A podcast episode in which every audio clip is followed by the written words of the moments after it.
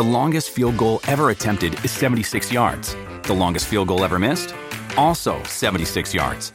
Why bring this up? Because knowing your limits matters, both when you're kicking a field goal and when you gamble.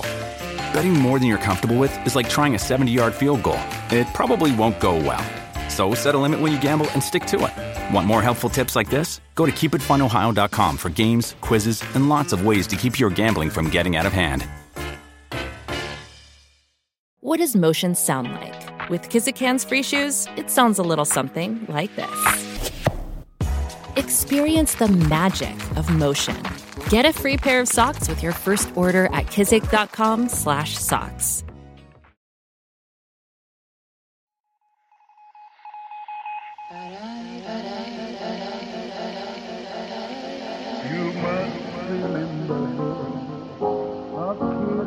just a kiss, a sigh's just a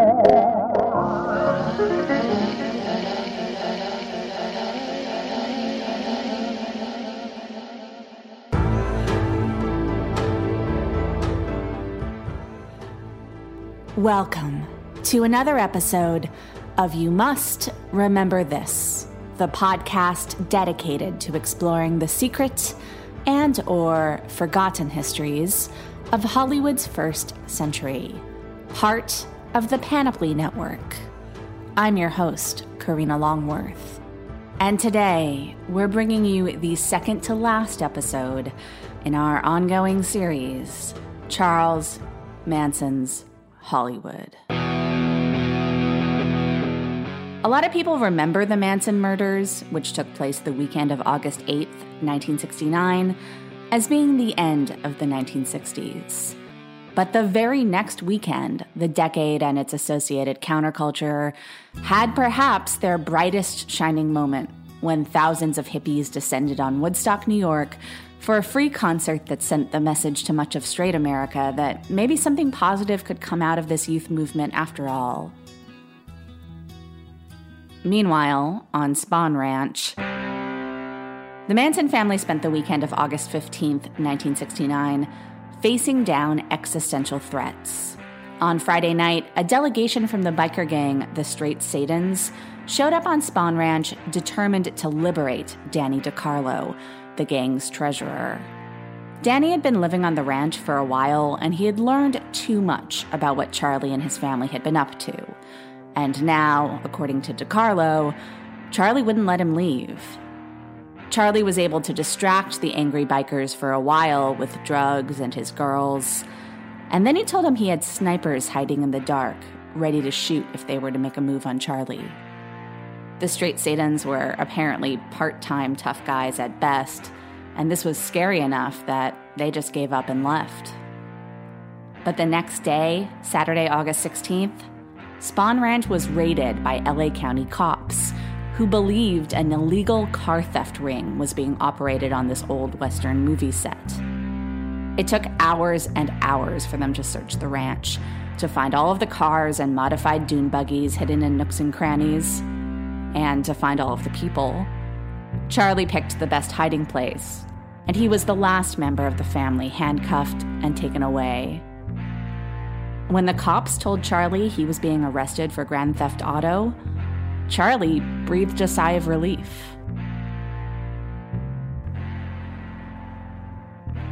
The family members were in jail for two nights, and then on Monday, they were released.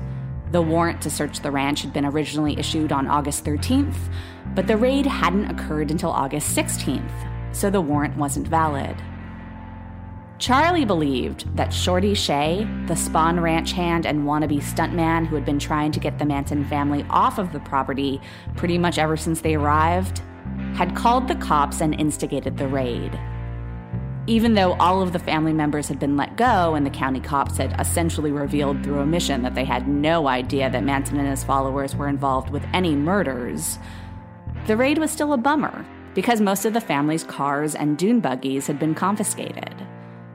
Now Manson would have to delay their escape to Death Valley even further because it would take time to get more vehicles that could traverse the desert. By late August, two weeks after the Tate and LaBianca murders, Shorty Shea surely suspected the Manson family's involvement. Certain family members, including Clem, Tex, and Susan, seemed to be bragging about the murders to anyone who would listen. Shea probably tried to keep his distance from the Mansonites as much as he could on the ranch, but it still seems pretty likely that Shorty had heard something from somebody. So, why did Shorty get in a car on August 25th or 26th with Charlie, Clem, and Bruce Davis? Maybe they forced him, maybe they tricked him. All we know is that around 10 p.m., Manson girl Barbara Hoyt, who had fallen asleep in a structure on the outskirts of the ranch, was awoken by screams. And Shorty Shea was never heard from again. Charlie lied to the other ranch hands the next day, telling them that Shorty went to San Francisco because Charlie had told him about a job there. A week later, the Manson family finally took their leave of Spahn Ranch and moved to the desert. The center of their commune would be Barker Ranch, a property belonging to one of the Manson girls' grandmothers, located just south of the town of Ballarat, where Wyatt and Billy begin their road trip in Easy Rider.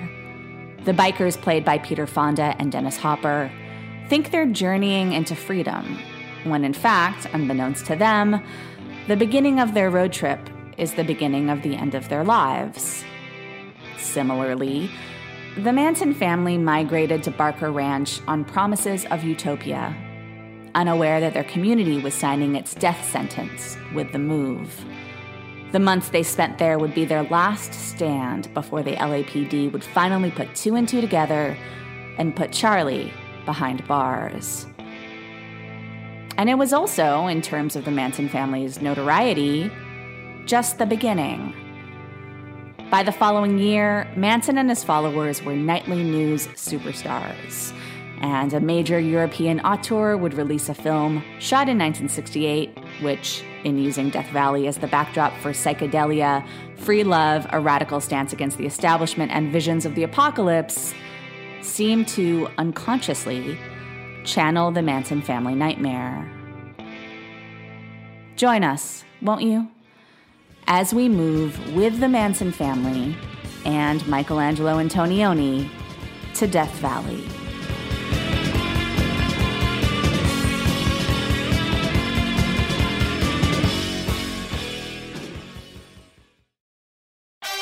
I'm Lauren Sherman, the writer behind Puck's Fashion and Beauty Memo line sheet and I'd like to welcome you to my new show, Fashion People.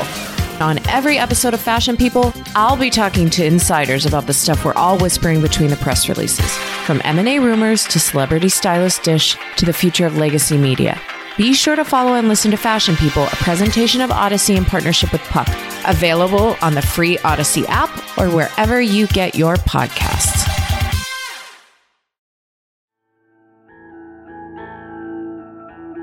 A few days after the killings, Linda Kasabian had had enough of the Manson family.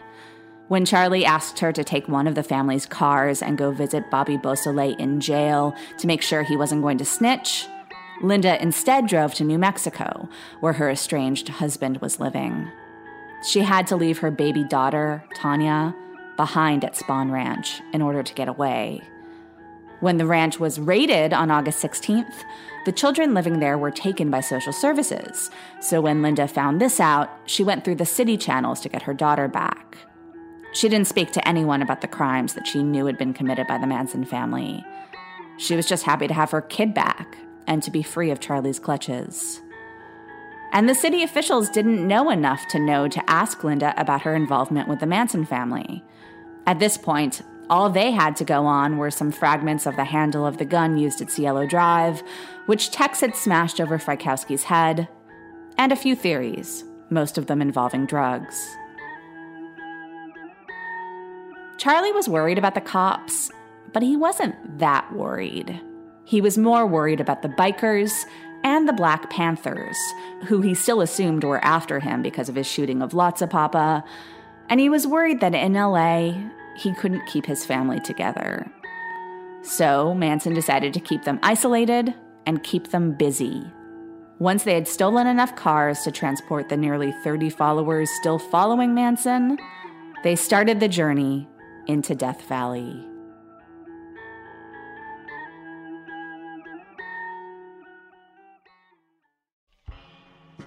Manson had initially planned to use Barker Ranch as his base of operations.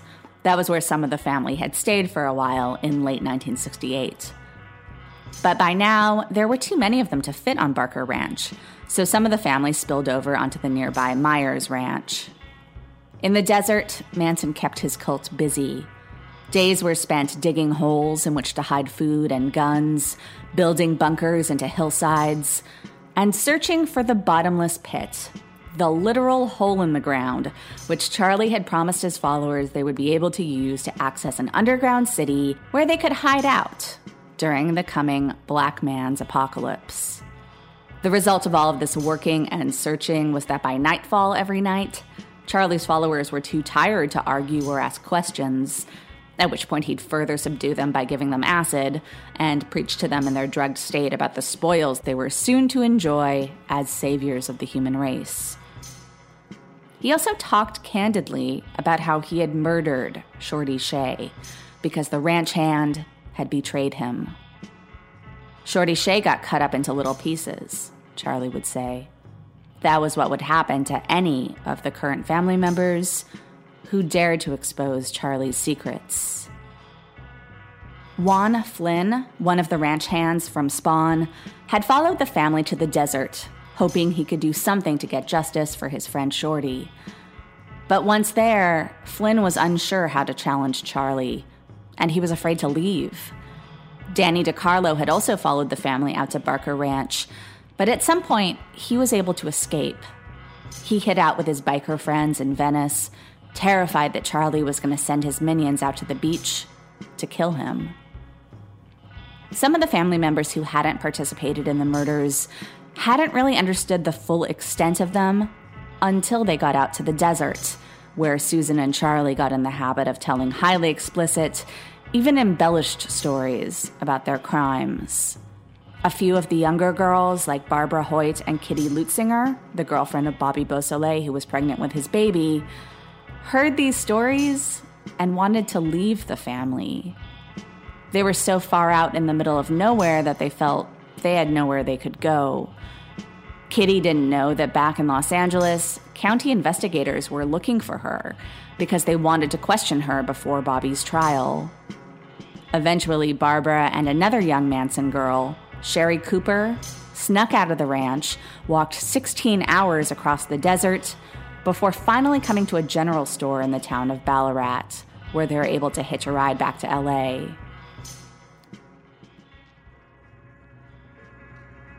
Barbara moved in with her mother in Canoga Park, not far from Spahn Ranch.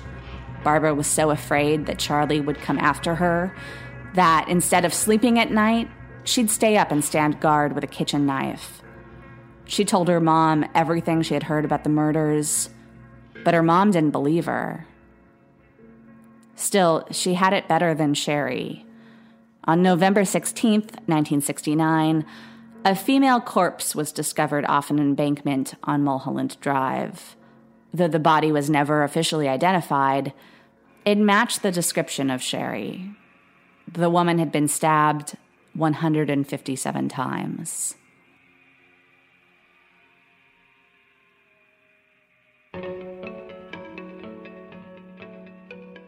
Meanwhile, Charlie had already lost two valuable male followers Brooks Poston and Paul Watkins, to a competing commune led by a guy named Paul Crockett, a Scientologist who kept his followers busy combing the desert looking for gold.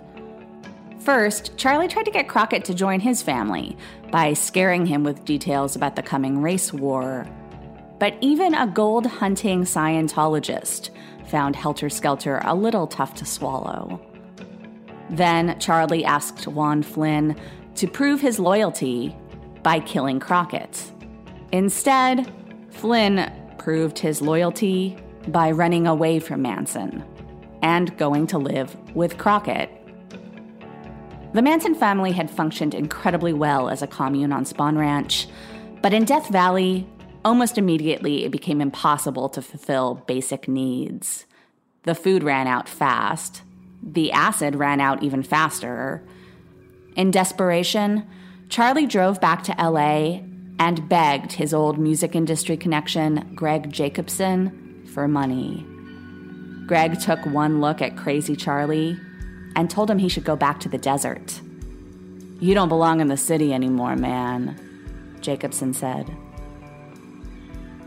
When Charlie returned to Death Valley, he tightened his reins.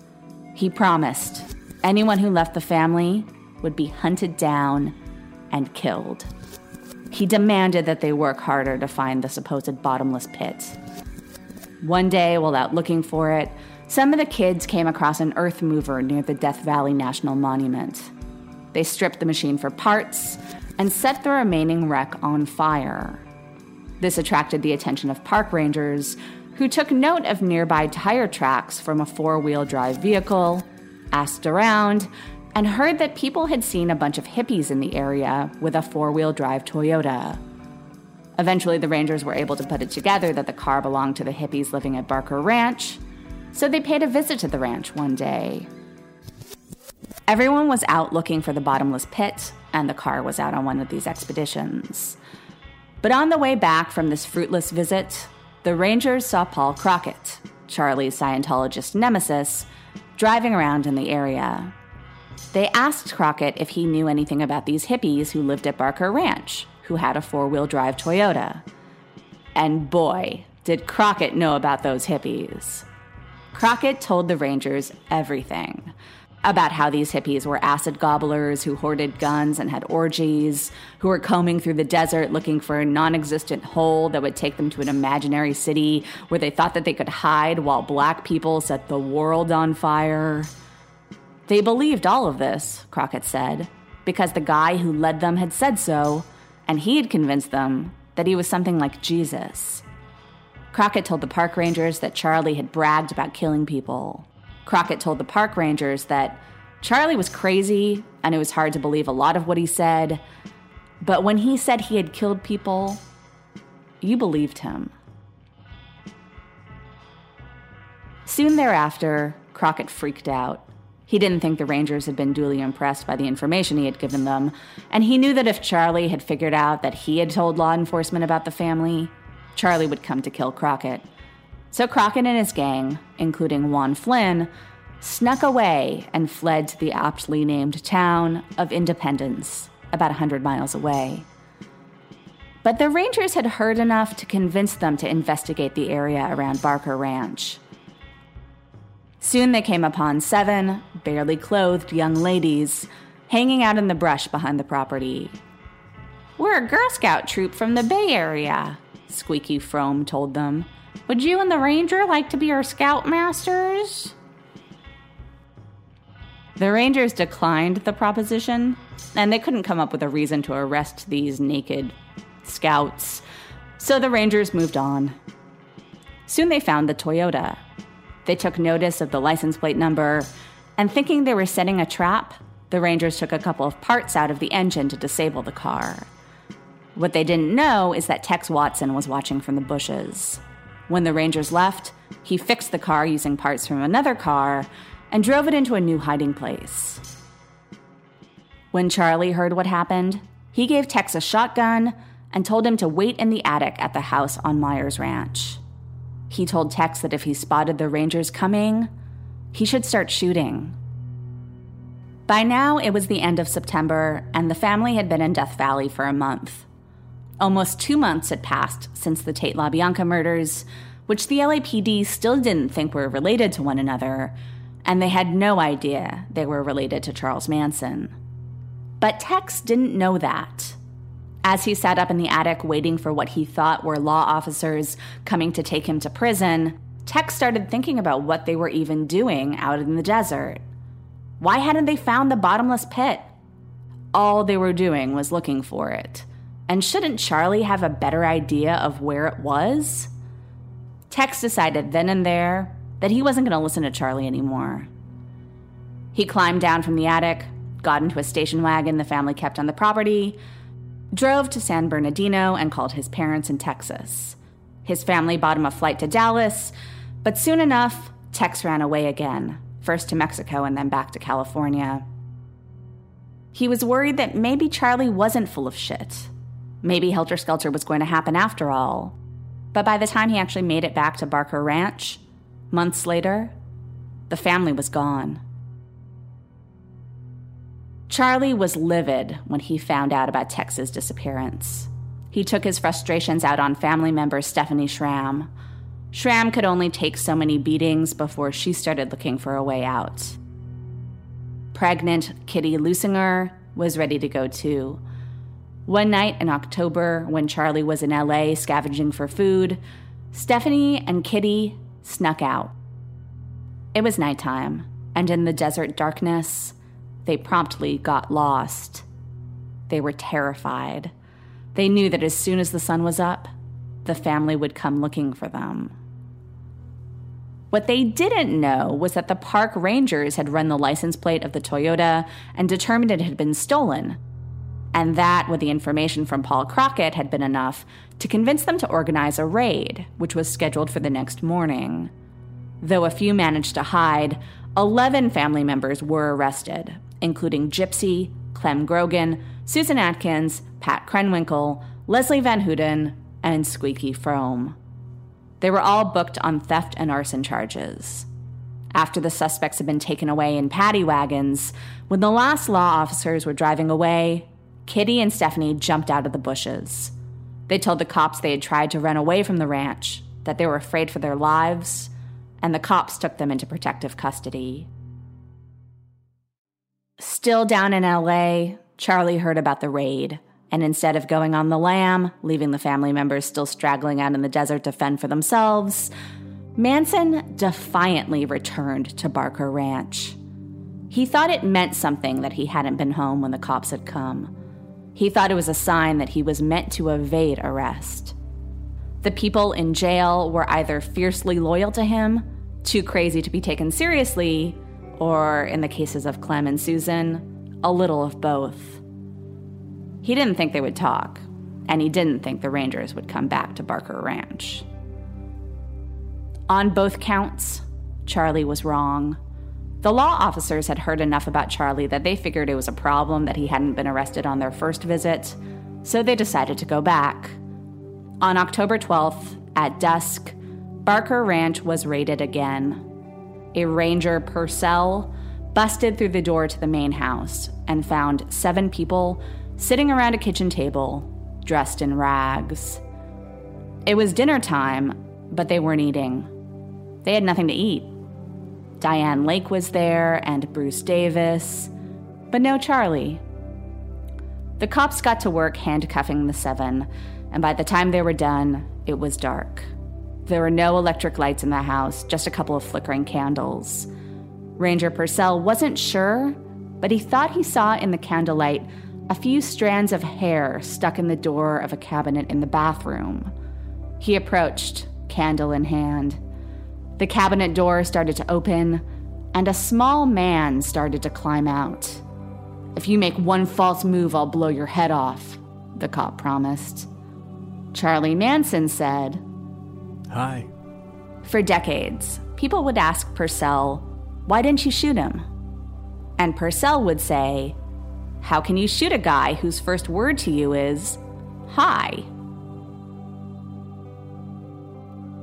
There were two trucks full of cops and prisoners that drove from Barker Ranch to the Inyo County Jail that night. Charlie was in the same truck as Purcell, the ranger who had found him in the cabinet. Charlie started talking to Purcell like they were old buddies or at least brothers in a fraternity of white men. Charlie was like, You know, the blackies are about to rise up against the white men. The war is going to come, and the blacks are to win. And they're to come after you, my friend, because you're a cop and you're white. The smart thing to do, brother, would be for y'all to let us go and run for your own damn lives. Purcell did not let Manson and his family go. Instead, he booked Charlie and the rest of the kids on charges of grand theft auto. Charlie signed his name as Manson, Charles M., aka Jesus Christ, God. 27 family members were now in custody. 28 if you counted Bobby Beausoleil, but none of the law enforcement agencies involved yet understood that the Charlie Manson arrested with his followers in the desert was the same Charlie Manson with whom the suspected killer of Gary Hinman had claimed to be associated. These dots were finally connected thanks to Kitty Lutesinger, who had popped out of the bushes and begged to be protected from Manson, and was now happy to cooperate with law enforcement, even if it meant that her baby daddy Bobby would be convicted for murder. Brought in for questioning, Kitty told the police everything she had heard about the Hinman murder, including this story that Susan had told her about stabbing a guy in the legs.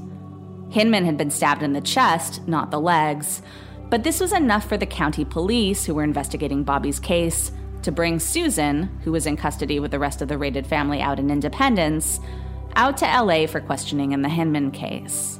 Susan's compulsion to brag trumped her loyalty to Charlie although in her version of the story, it was Bobby who nearly sliced Hinman's ear off, and Charlie wasn't at all involved.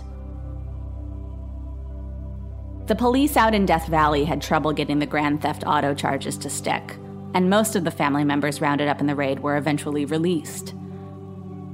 But they managed to keep Charlie in jail on an arson charge, and slowly the different investigators on the different murders started making connections. Kitty had told the cops that Susan had told her that she had stabbed a guy in the legs. The detectives on the Hinman case, like everyone, had heard about the Tate crime scene, and they knew one of the men killed there had been stabbed repeatedly in the legs. They contacted the detectives on the Tate case, who took down Kitty's phone number and didn't call her.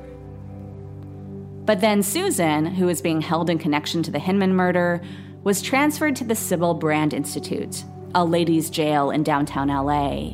Susan's jail roommates were two women named Virginia Graham and Ronnie Howard, both prostitutes who had been coincidentally married to the same man. The three women got to chatting with each other, swapping stories. Susan told Virginia that the cops were stupid. They believed that she had just held Hinman still while Bobby stabbed him, when in fact, Susan claimed, she had done the stabbing. She also told Virginia about Charlie and Helter Skelter and the bottomless pit, so Virginia thought Susan was just making shit up. But Susan just kept talking. She told Virginia there was another murder case, one on Benedict Canyon, and the cops were totally off base on that one. Virginia was like, Wait a minute, do you mean the Sharon Tate murder? And Susan was like, you know who did it? You're looking at her. Susan told Virginia that Manson had planned the murders because he wanted to shock the world, and that they chose that house because Manson had been there when Terry Melcher lived there. Susan described to Virginia the deaths of Folger and Sebring and Frykowski. And then there was Tate. Susan bragged that she had finished off Tate herself. Sharon Tate had begged for her life, but as Susan told Virginia, I got sick of listening to her, so I stabbed her. Susan told Virginia she remembered tasting Tate's blood. It was warm and sticky and nice. She talked to Ronnie, too. She told Ronnie about how Charlie had a list of celebrities that he wanted to kill, that Sharon Tate was the first, but that Elizabeth Taylor and Frank Sinatra were next. She told Ronnie that she got a sexual thrill from stabbing Tate. Especially when you see the blood spurting out, Susan said. It's better than a climax. Virginia and Ronnie didn't know what to do. You weren't supposed to snitch on a cellmate. And for all they knew, this bitch was just crazy. In November, Susan went to a preliminary hearing at which she learned that it was Kitty who had told the police about her involvement in the Hinman murder, and not Bobby. Susan came back to her cell and told Ronnie and Virginia that now Kitty's life wasn't worth anything. Shortly after that, Virginia was transferred to another jail, and Ronnie decided that if she didn't tell on Susan, she would feel responsible if more people were to die. Ronnie tried to tell a prison deputy, but the deputy didn't do anything. At her new jail, Virginia was also feeling a compulsion to speak up, and she decided to set a meeting with a jail psychologist whom she trusted to ask her what to do about Susan. Virginia was told that she'd have to wait a couple of weeks to see the psychologist. About a week passed. Ronnie was taken to a court hearing in Santa Monica, and while there, she was allowed to use a payphone. She used her phone call to call the Beverly Hills PD and told the receptionist that she knew who committed the Tate and LaBianca murders. They told her to call the Hollywood police, and Ronnie managed to get another coin and place the call. The cop she talked to there was actually interested in hearing what Ronnie had to say. Meanwhile, at the very same time, thanks to a tip from Kitty Lutesinger, detectives at Parker Center in downtown LA were conducting an extensive interview with Danny DeCarlo, the straight Satan's treasurer who was afraid of Charlie and who agreed to tell the cops everything he knew in exchange for protection and immunity on a few charges of his own. And Danny knew a lot. He was talking about how he heard that Shorty Shea had had his arms and legs sliced off for being a snitch when a couple of new detectives entered the interrogation room. These detectives had just finished talking to Ronnie Howard. The following day, a young district attorney named Vincent Bugliosi was informed that he would be prosecuting the Tate and LaBianca murder cases in tandem. It took Bugliosi a few weeks to put together a motive, but on December 1st, the LAPD held a press conference. They had cracked the Tate and LaBianca murders. Hippie Clan is suspect in murder of Sharon Tate, reported the UPI.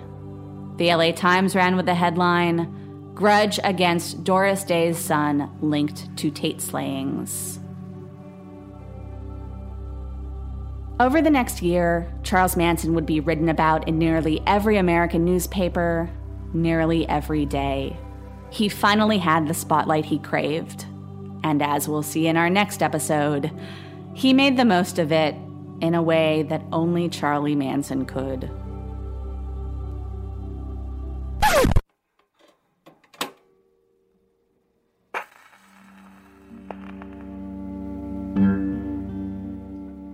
Just two months after the LAPD's press conference, while Manson and his family's activities were very much still a part of the national conversation, a movie was released that eerily reflected Manson's whole scene.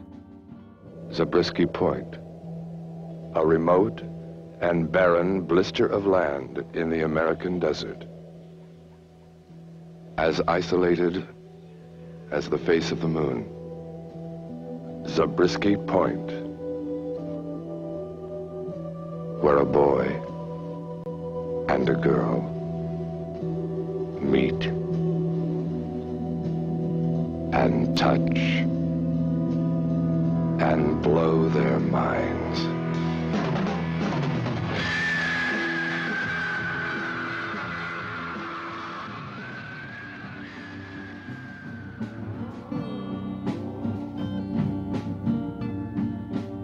Zabriskie Point was shot in 1968 and early 1969. Before the murders, before Barker Ranch, before anyone involved with the movie likely knew anything about the Manson family.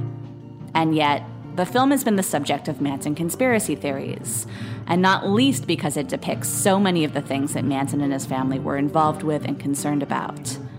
The film begins in a classroom where white students and members of the Black Panthers are debating social revolution. Though he was afraid of the Panthers, Manson had basically told his white hippie followers that they were going to collaborate with black revolutionaries to tear down the establishment and start over. The main protagonist of the film, Mark, played by Mark Frechette, buys a gun to kill a cop. But although someone else ends up killing that cop, Mark becomes a suspect. So he then goes on the run to Death Valley. He ends up meeting a girl, played by Daria Halprin, who works for a development company trying to build a utopian city of skyscrapers out in the desert. The mirror image of Charlie Manson's made up underground city, which he promised his followers they could enter through the bottomless pit. Daria and Mark end up having sex in the desert, and Antonioni turns the sequence into a kind of surrealistic orgy in which Daria and Mark see or imagine they see hundreds of couples also doing it in the desert. Or maybe they see themselves multiplied a thousand times. Either way, it's a utopian vision of the free love that Manson's family felt they were practicing. Zabriskie Point famously ends with Daria either witnessing, imagining, or instigating, possibly telepathically, a series of gorgeous explosions, beginning with the combustion of her boss's modernist lair, and as Pink Floyd swells on the soundtrack, the slow motion explosions of all of the stuff inside end tables, refrigerators, disembodied racks of clothes. A raw chicken and a box of special K cereal float out of the clouds of debris. It's the post war consumerist American dream, literally, maybe too literally, although spectacularly, going up in flames.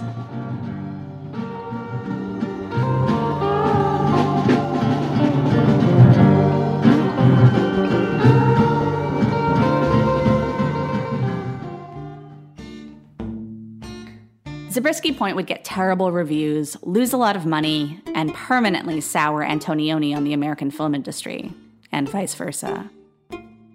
The trouble was baked into the movie from the beginning, almost intentionally.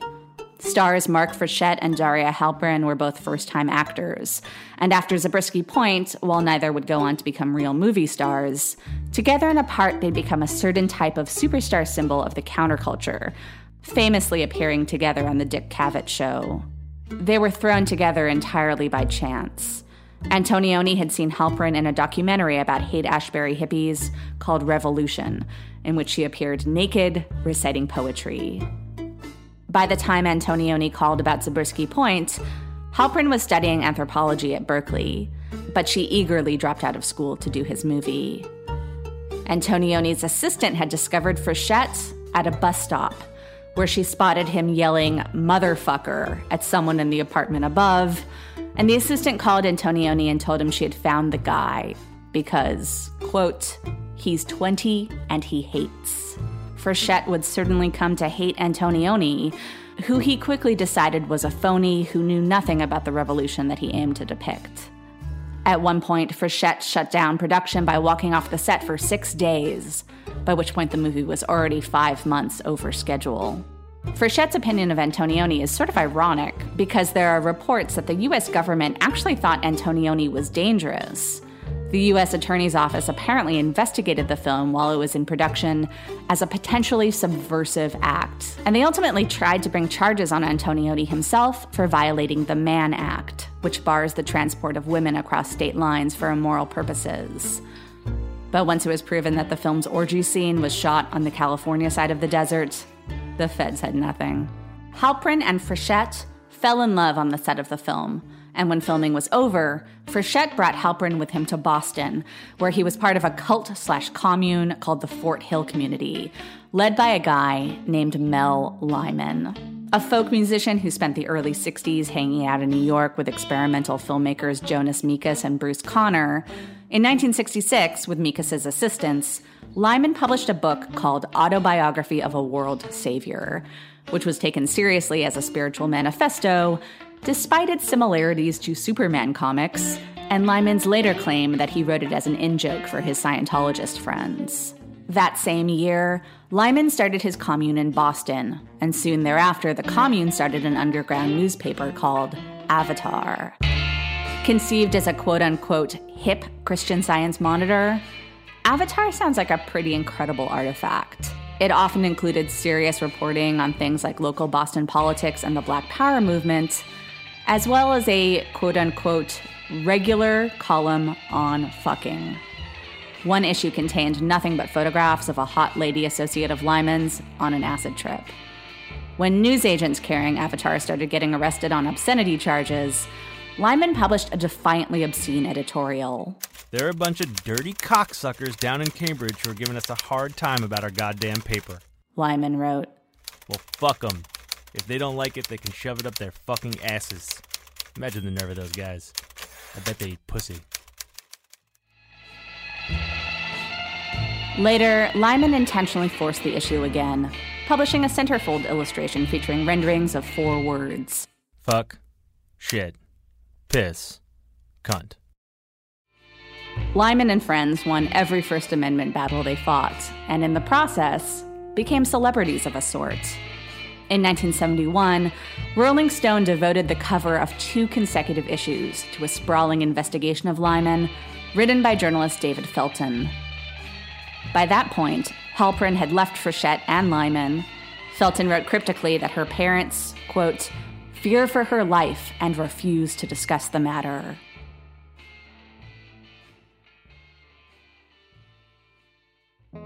A year later, Halprin was married to Dennis Hopper. A year after that, Mark Frechette was in prison, serving time for a bank robbery that he had tried to commit with a couple of fellow cult members, apparently as a political statement. Frechette had given Lyman every cent he had ever earned as an actor, but he claimed he didn't rob the bank for the money. As Frechette put it, we just reached the point where all that the three of us really wanted to do was hold up a bank. It would be like a direct attack on everything that is choking this country to death.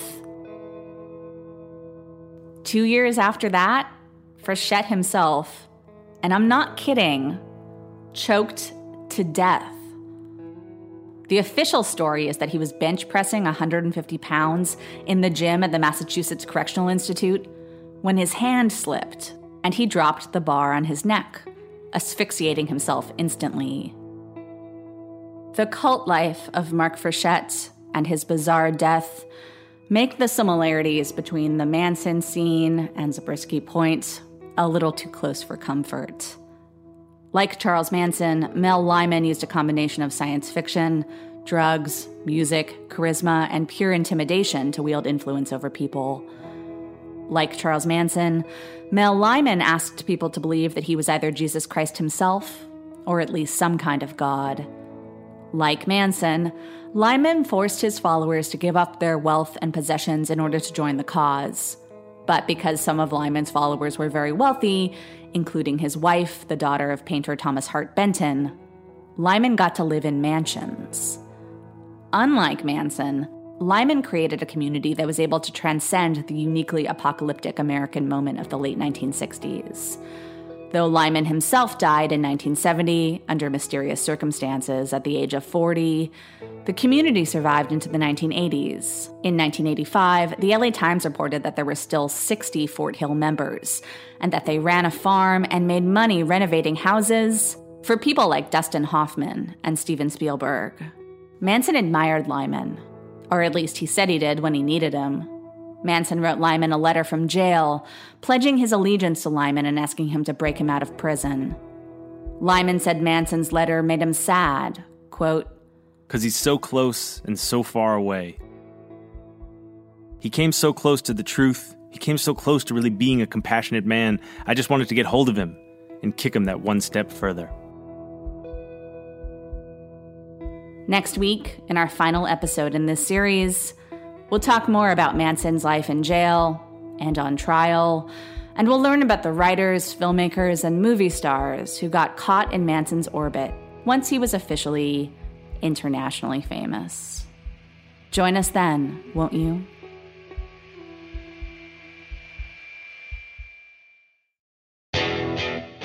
Thanks for listening to You Must Remember This.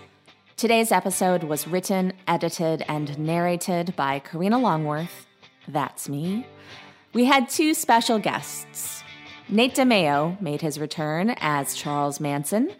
You should listen to Nate's podcast. It's really good. It's called The Memory Palace, and you can find it at thememorypalace.us. And our second special guest was Max Linsky, who played Mel Lyman. Max works for longform.org, which works to draw your attention to some of the best long-form journalism out there. And he also has a podcast on which he talks to some of the best and most interesting journalists working today. You can find it at longform.org. For more information about this episode and other episodes, please go to our website, you must remember this podcast.com. You can follow the podcast on Twitter at Remember This Pod. And please rate, review, and subscribe to the show on iTunes or the podcatcher of your choice. We'll be back next week with the final episode in Charles Manson's Hollywood. Join us then, won't you? Good night.